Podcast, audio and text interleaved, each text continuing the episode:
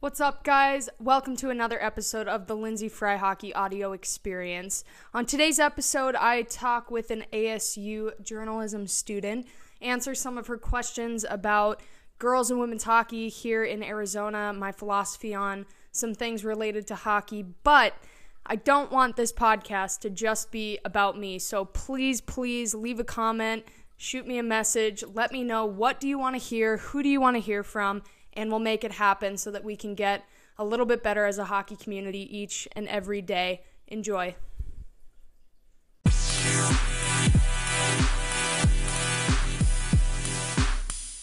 Um, so, how did you get started playing hockey? Yeah, so I actually fell in love with hockey when I was about four years old. Um, I saw the Mighty Ducks movies, the Disney movies, and uh, just thought they were amazing as this little kid nobody in my family had ever played hockey before, so it was really different. Um, but I I thought it was awesome. My parents got me like these uh, plastic skates that would strap onto my shoes, and I would like rollerblade up and down the driveway for hours. And finally, they got me a stick, and I would play with that. And then I started playing roller hockey when I was five. And then when I was six, they built an ice rink in Chandler, which is where I grew up. And uh, started playing ice hockey and never looked back. Yeah. So, uh, what teams were available when when you started to play? Hardly any girls teams. So it was primarily uh, boys teams, and I think when I was born, I have to get this stat down perfectly, but when I was born, there were like less than 20 girls between the ages of 6 and 19 in the entire state of Arizona playing hockey. So it was super, super small. Um, I'd say there were probably less than 50 when I first started actually playing. So, as far as girls' opportunity was concerned, it was very limited. So, I pretty much my only option if I wanted to play was to play on a boys' team. Um, so, I played for a team called the Chandler Junior Polar Bears from the time I was eight all the way up until I was about 13. Um, and when I was 13, I was starting high school, and honestly, the only reason I switched to girls hockey was to be able to get recruited for college. I loved playing with the boys. Um, I'm pretty tall, so I never had an issue holding my own with them. Um, but I knew that if I wanted to get recruited, I probably wasn't going to get recruited playing on a boys team from Arizona. So uh, a friend of mine and I both went up to Colorado to play for a girls team and we would fly back and forth and the parents would switch off who brought us so it was it was a pretty crazy transition but it paid off yeah so could you talk a little bit about how the the small fries uh, Kachina um, organization came together yeah so we started with small fries and small fries is really a it's not really a learn to play program. It's kind of a continue to play program, we call it. Uh, the way that the Arizona Coyotes hockey ecosystem works is we have little howlers, which is really the first time we get kids on the ice and they are really just learning how to stand up, and it's really funny. Um, and those are for kids ages five through nine. But then what we saw was there was this big drop off with the girls. Like we'd get girls coming through little howlers and then they wouldn't continue to play after that. So we thought, okay, well, what can we do to create a safe environment that will give them some confidence and really help develop that love of the sport? And that was kind of the birth of the idea of small fries. And so we take them from Little Howlers, which is a co ed program. We get all the girls together from the Howlers programs that have gone on in the previous year, because there's a bunch of them that happen throughout a year. And then we bring all those girls together for about a three or four month long summer program. Um, and we have an all female staff, which is pretty incredible. And it's just, it's amazing to see the transition in these girls with their confidence, especially. They just, they love the sport. And we've started to see um, drastic changes in the retention rates of girls playing hockey from the time they start in howlers to the time they get out of small fries. But we realized after that that you know we had created this really good base program this really good feeder program at the bottom of the pyramid but we needed some place for these kids to go and develop if they wanted to play girls hockey from the time they started to the time they graduated high school. And that's really where the idea of kachinas came from. Since i've been little there have been at least four or five different versions of girls hockey associations. Yeah. None of them have really had more than two or three teams at any given time. And our hypothesis, I guess, was if we really put the resources behind it, if we put the financial backing, we get the right people involved to get people to buy in. I we really felt like the the data supported there were enough girls for us to have teams at every single age level from 6 years old all the way up through 19 years old and it just needed the right infrastructure.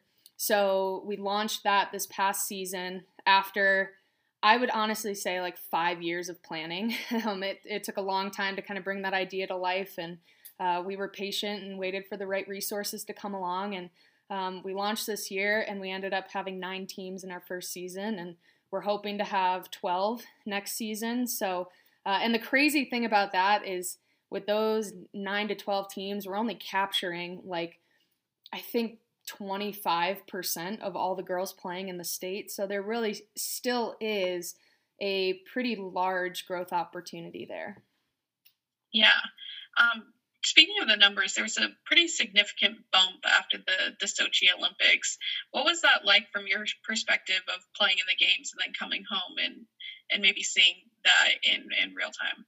Yeah, I mean, it was definitely a timing thing that I can't take credit for entirely. Um, you know, right as I was kind of going through my Olympic experience, uh, my he's I call him my work husband, but he and I both work for the Coyotes. He's worked there for seven or eight years now. Um, and when he took over in that role of uh, he was the director of the amateur hockey development for the Arizona Coyotes, he really evaluated, you know, what are some of the gaps in youth hockey in Arizona, and he identified that girls hockey was one of them.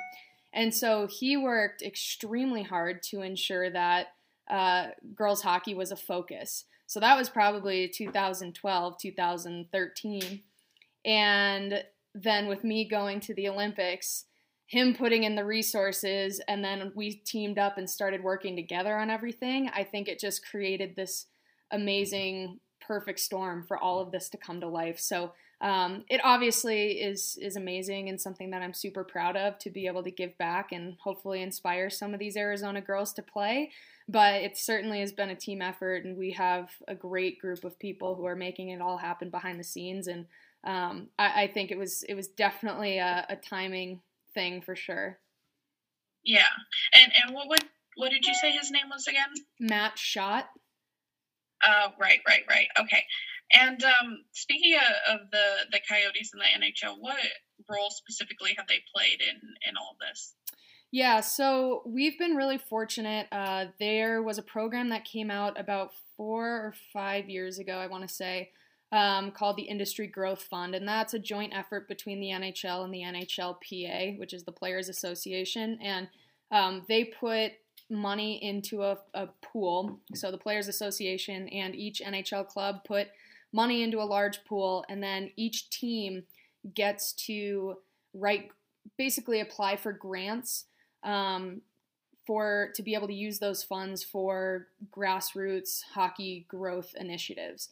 So when that came out, you know, it was again when I say timing, we were really the, the beneficiaries of timing uh, that had come out, and we right out of the gate were like, we have to put something in for girls hockey, and so um, we get about $140,000 a year to be able to put toward growing our girls hockey programs, and uh, that has been really a game changer for us because you know obviously having those kinds of resources it makes it a lot easier to get the buy-in and um, you know we we load these kids up with all kinds of swag so that they can uh, you know, make sure that they're looking sharp and wearing our, our brand proudly. So it's it that has been phenomenal support. And then the Coyotes have been great. Um, we needed to be under a 501c3. They allowed us to go under the Arizona Coyotes Foundation to be able to do that. Um, they provide all kinds of different resources from legal advice to financial reporting, all those kinds of things. So um, it's it's really been a collective effort. Yeah, it, it, it's refreshing to hear that um, that they're investing in in women's sports when a lot of times people say, well, what's the reason for that. They don't need that, but really, it, it comes from those investments. Totally. Well, and I think something that the NHL as a whole is starting to realize is that at the end of the day, if you ignore 50% of the population, you're going to miss out on revenue opportunities. And that's, I think, really the yeah. NHL as a whole is starting to realize, you know, wow, we've got all these women who love our game, who we aren't marketing to, who we aren't investing in. And so the NHL has really switched its mindset to make not just girls and women's hockey, but girls and women's fandom a real focal point for kind of the next decade of the NHL. And so it, that's, again, another piece of this timing puzzle that's been really great for us um, is that all the teams recognize that this is important and it's something from just a long-term business strategy is is going to be really beneficial. Um, the Coyotes, though, I think have been really on the forefront of everything. Uh, they were the first ones to hire somebody like me. So my first full-time title with the team was female hockey ambassador.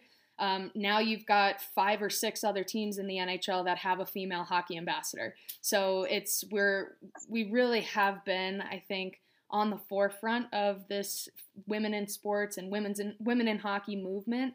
Um, so I'm I'm really fortunate to be working for the team, and uh, I think it's it's going to create a lot of momentum for girls in hockey, not just here in Arizona, but throughout the country. Yeah. And and what do you think Arizona specifically? Is it just the, the Coyotes and their efforts, or is, is there something in Arizona that that that's um, something to play on? Um, I mean, I think there's just a, a much larger growth potential here because right. it is yeah. a lot smaller, um, but our population is huge. So I mm-hmm. think that's that's a big piece of it. Um, you know, you go to the Boston's or the Minnesotas, a lot of those, there's a lot of girls who are already aware that hockey is a sport that they can play. They're already mm-hmm. aware that it's in their local community rink. Um, whereas here, we have a little bit of a different uphill battle, just even getting girls and parents to know that A, there is girls hockey in Arizona, and B, it's totally like normal for your daughter to play. We kind of fight those stigmas. So, um, I wouldn't necessarily say that you know Arizona is is better or worse at growing girls hockey. I think it's just we we just have a lot of opportunity here. Yeah. And and you spoke on some of those resources that are that are being put into the Kachinas and and girls hockey. What are those specifics um, resources? Yeah, so I mean, we we do a lot. Uh, one of the big things is we wanted to reduce the barrier to entry. So uh, our fees relative to other associations in the state are um, not drastically lower, but definitely lower, and that makes it uh, a lot easier for families. I think sometimes what people forget is, you know, yeah, you're going to have to to scholarship some kids on the boys' side of the game for sure, but when the girls' pool is so much smaller you can't afford to price people out because as soon as you start pricing people out, you reduce your pool. So um, that was something that we were really passionate about was ensuring that we were able to give some of those uh, financial opportunities and reduce some of those barriers for our families. Like I said, I think just awareness is still super important for us as we grow and try to scale. We really need our kids and our parents to be our brand ambassadors. So uh, it is important for us to invest a lot in apparel and making sure that they're getting out there, wearing our stuff, talking about us. Um, we've invested quite a bit in uh, our summer programming. That's really been our biggest recruitment tool is having a really affordable summer long program where we can get girls out there from around the valley who maybe haven't played with us before. We get them out there it allows us to introduce them to the other girls. It allows them to uh, get to know our coaches, kind of see our style of coaching and what it is that we have to offer. The parents can talk to other parents in the stands. So uh, we invest quite a bit in our in our summer programming, um, and you know I think there's there's just a lot of other ways in which we are are applying some of those funds to ensure that this this program is a success. Um, one of them is making sure that we get really good people who know what they're doing and have experience in this and making sure that we're compensating them for their time because you know, having parent volunteers is wonderful, but I think early on we wanted to make sure we were getting the best of the best. So it's been yeah. it's been a, a large mix of investments for sure. Yeah. So parent support is a big thing. What um, stigmas have there been from from parents or from other people? Um, I mean, overall, it's we've gotten a lot of early support. I think I think a lot of girls' parents who have been in the game for a while now, their kids are maybe teenagers, and they've seen some right. of the different iterations of girls' hockey. I think a lot of them have really been waiting for something like this. Um, they it's kind of done a whole 180. Like we every Saturday home game that the Coyotes have, we honor one of our players as the Kachina of the game. Um, those small things where now all of a sudden the girls team the girls association is kind of viewed as one of the cool associations to play for in the valley. It's never been like that before. It's always kind of been like the girls program is the little sister of arizona and you know they get the ice that they get and they get the coaches that they get and it's you know a bunch of ragtag kids trying to make it work. And um, we've really flipped that around overnight. And so the parents have been really bought in. Um, i think they realize that we're doing it for the right reasons. Um, none of our founding team have kids. So it's which is a good and a bad thing. I mean there's definitely some some things that we get pushback from um, because of that. But overall, I think people realize, you know, we're here for the right reasons. We're not here with any particular agenda because I want my kid to go to the best college. So my kid's team is getting all of the resources. Um, there's none of that going on. So I think uh, overall the parents have been great and supportive and there's obviously always going to be some hiccups that you have to work through but overall we've been able to get through those and it's been great yeah so, what culture are you really trying to build within the Kachinas? Yeah, you know, I would argue that that's probably one of our biggest challenges right now. Um, and I think one that has to do with the fact that it's it's. I don't think I would be lying if I said that uh, girls in large groups can sometimes be a cultural challenge. Um, we've definitely had some issues with, you know, whether it be jealousy or just 14 year old girls being 14 year old girls and, and things like that. So um, I think that's the area that we really, really need to work on as we continue to scale. I think it's a little easier. Like when you start with one team and you build out slowly from there, it's easier to build that culture. Coming right out of the gate with nine teams and girls from all over the valley valley with different backgrounds. They've played on different teams before, different groups of parents. I think that was that was really challenging. Um, and honestly, like it just it wasn't our biggest priority this year because we were just trying to get like ice. you know, we were just trying to get uh, refs to show up to the game. So we were just logistically very um, focused on all that stuff. But this year that's that's going to be a huge focus. And as far as you know what kind of culture we're trying to build i think ultimately we want we really want to build this idea that there is a kachina way of doing things that you are representing not only your association but yourself your parents your coaches everyone. So that when you do get to be 16 or 17 and you're getting recruited to go to college colleges are looking at us and saying, wow, the Kachinas really have a respectful group of women, um, both from a coaching standpoint and from a player standpoint. Uh, we want to ensure that, you know, we really do kind of have that team first mentality, I call it, where, you know, the girls are looking out for each other, the coaches are looking out for the kids.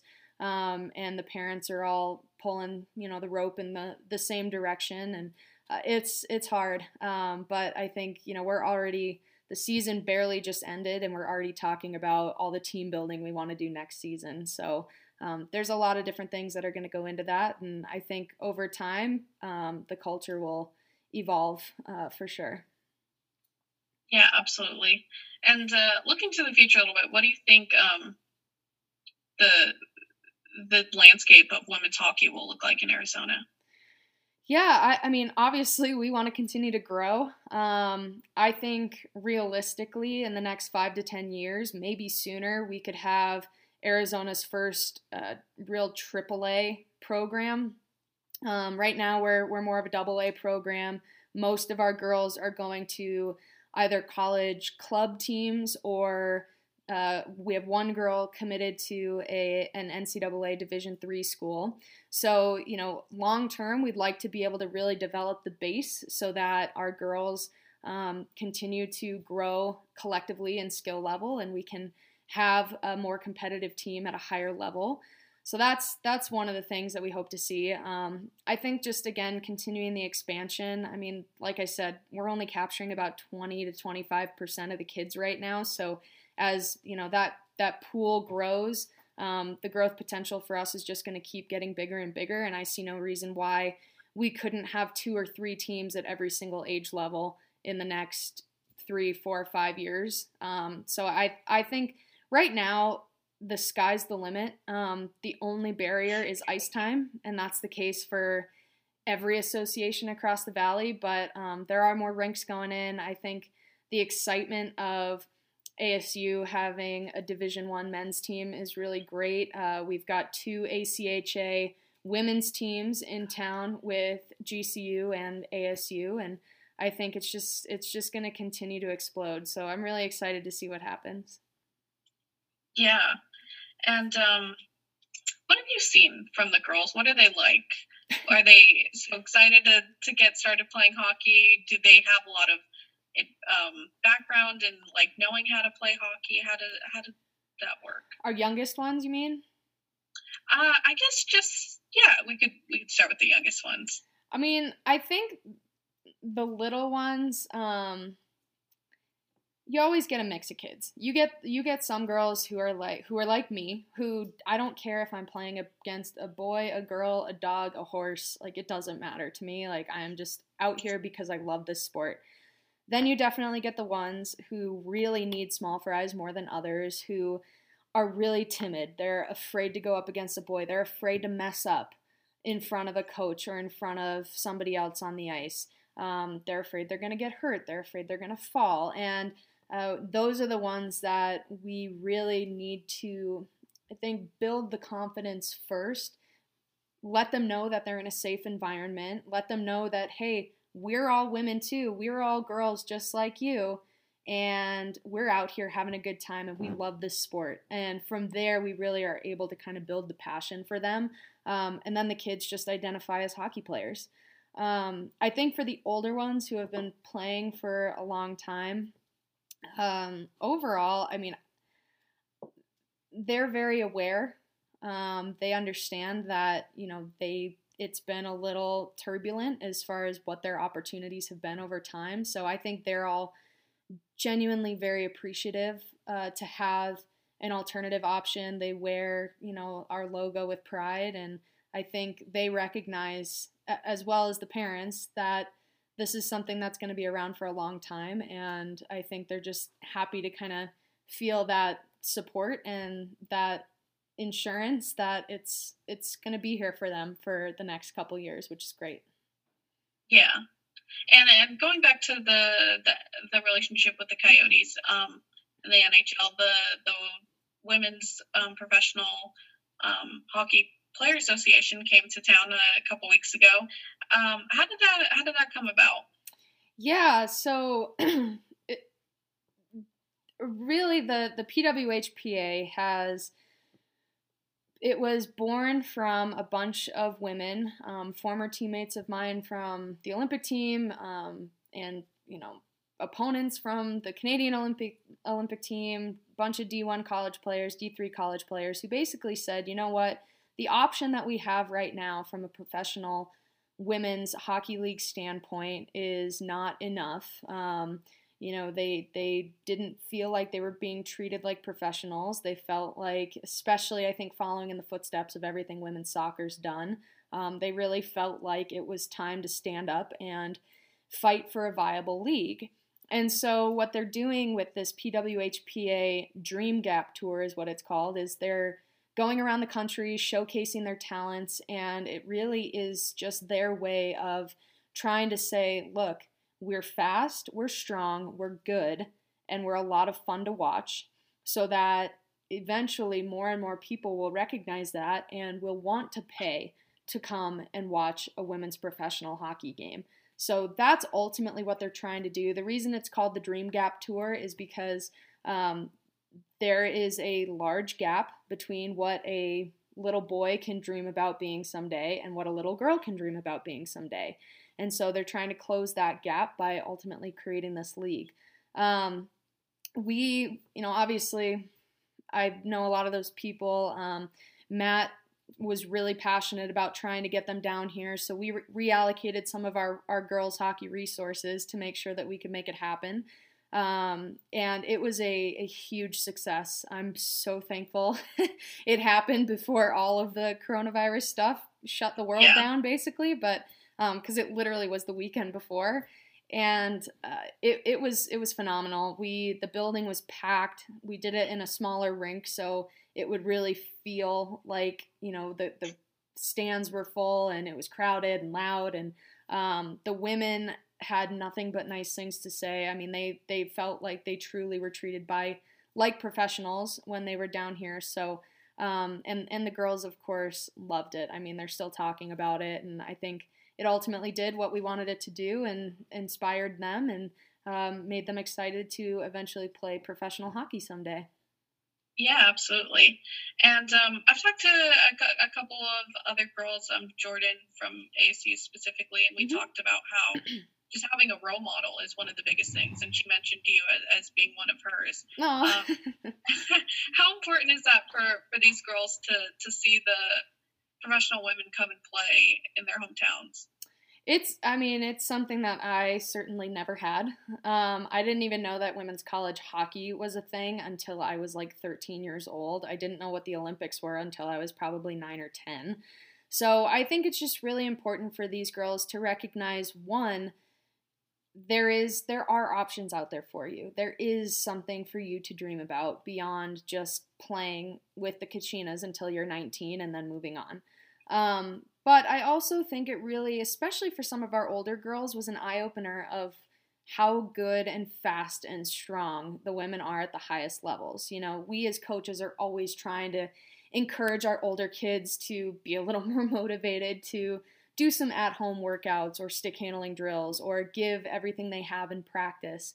Um, but for them to see that, now all of a sudden when they say, my goal is to play Division One hockey, now they understand what that actually looks like. Because normally they really, you really don't get it. Like even if you watch it on a computer on a TV, you don't really experience how fast and physical the game is at the highest level this was just such a wonderful opportunity for those kids to see something like that and for them to not have to travel anywhere to be able to do it was uh, incredible. Yeah, absolutely.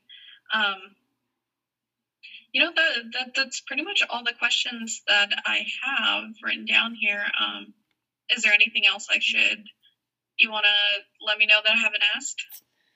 Um, I think the only thing I'd add is going back to Jordan. Um, you know, obviously it's it was amazing to have the PWHPA here, but I think one of the reasons why our program works so well is because we've just created such an amazing ecosystem of girls and women. So, I mean, we've got the small fries at the bottom, but then at the top, you've got the local college players, and we certify them so that they can come out and coach with us and it's awesome because the college players come, coach our small fries, and now all of a sudden the small fries like idolize these college players. And so now they're going to the college players' games, and it's just this really great um, circular effect where everybody's supporting each other. And I think ultimately that's that's been one of the biggest factors with our success is just being able to get everyone involved um, I think the next step of that that I'm really excited about is the Coyotes just started up a program called Growlers, which is like an adult little howlers. It's it's an adult learn to play program.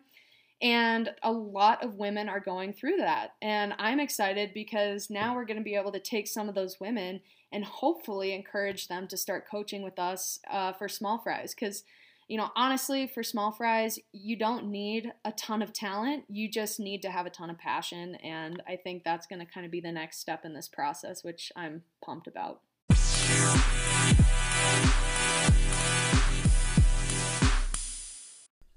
Hey guys, thank you so much for listening to another episode of the Lyndsey Fry Hockey Audio Experience. Leave a comment.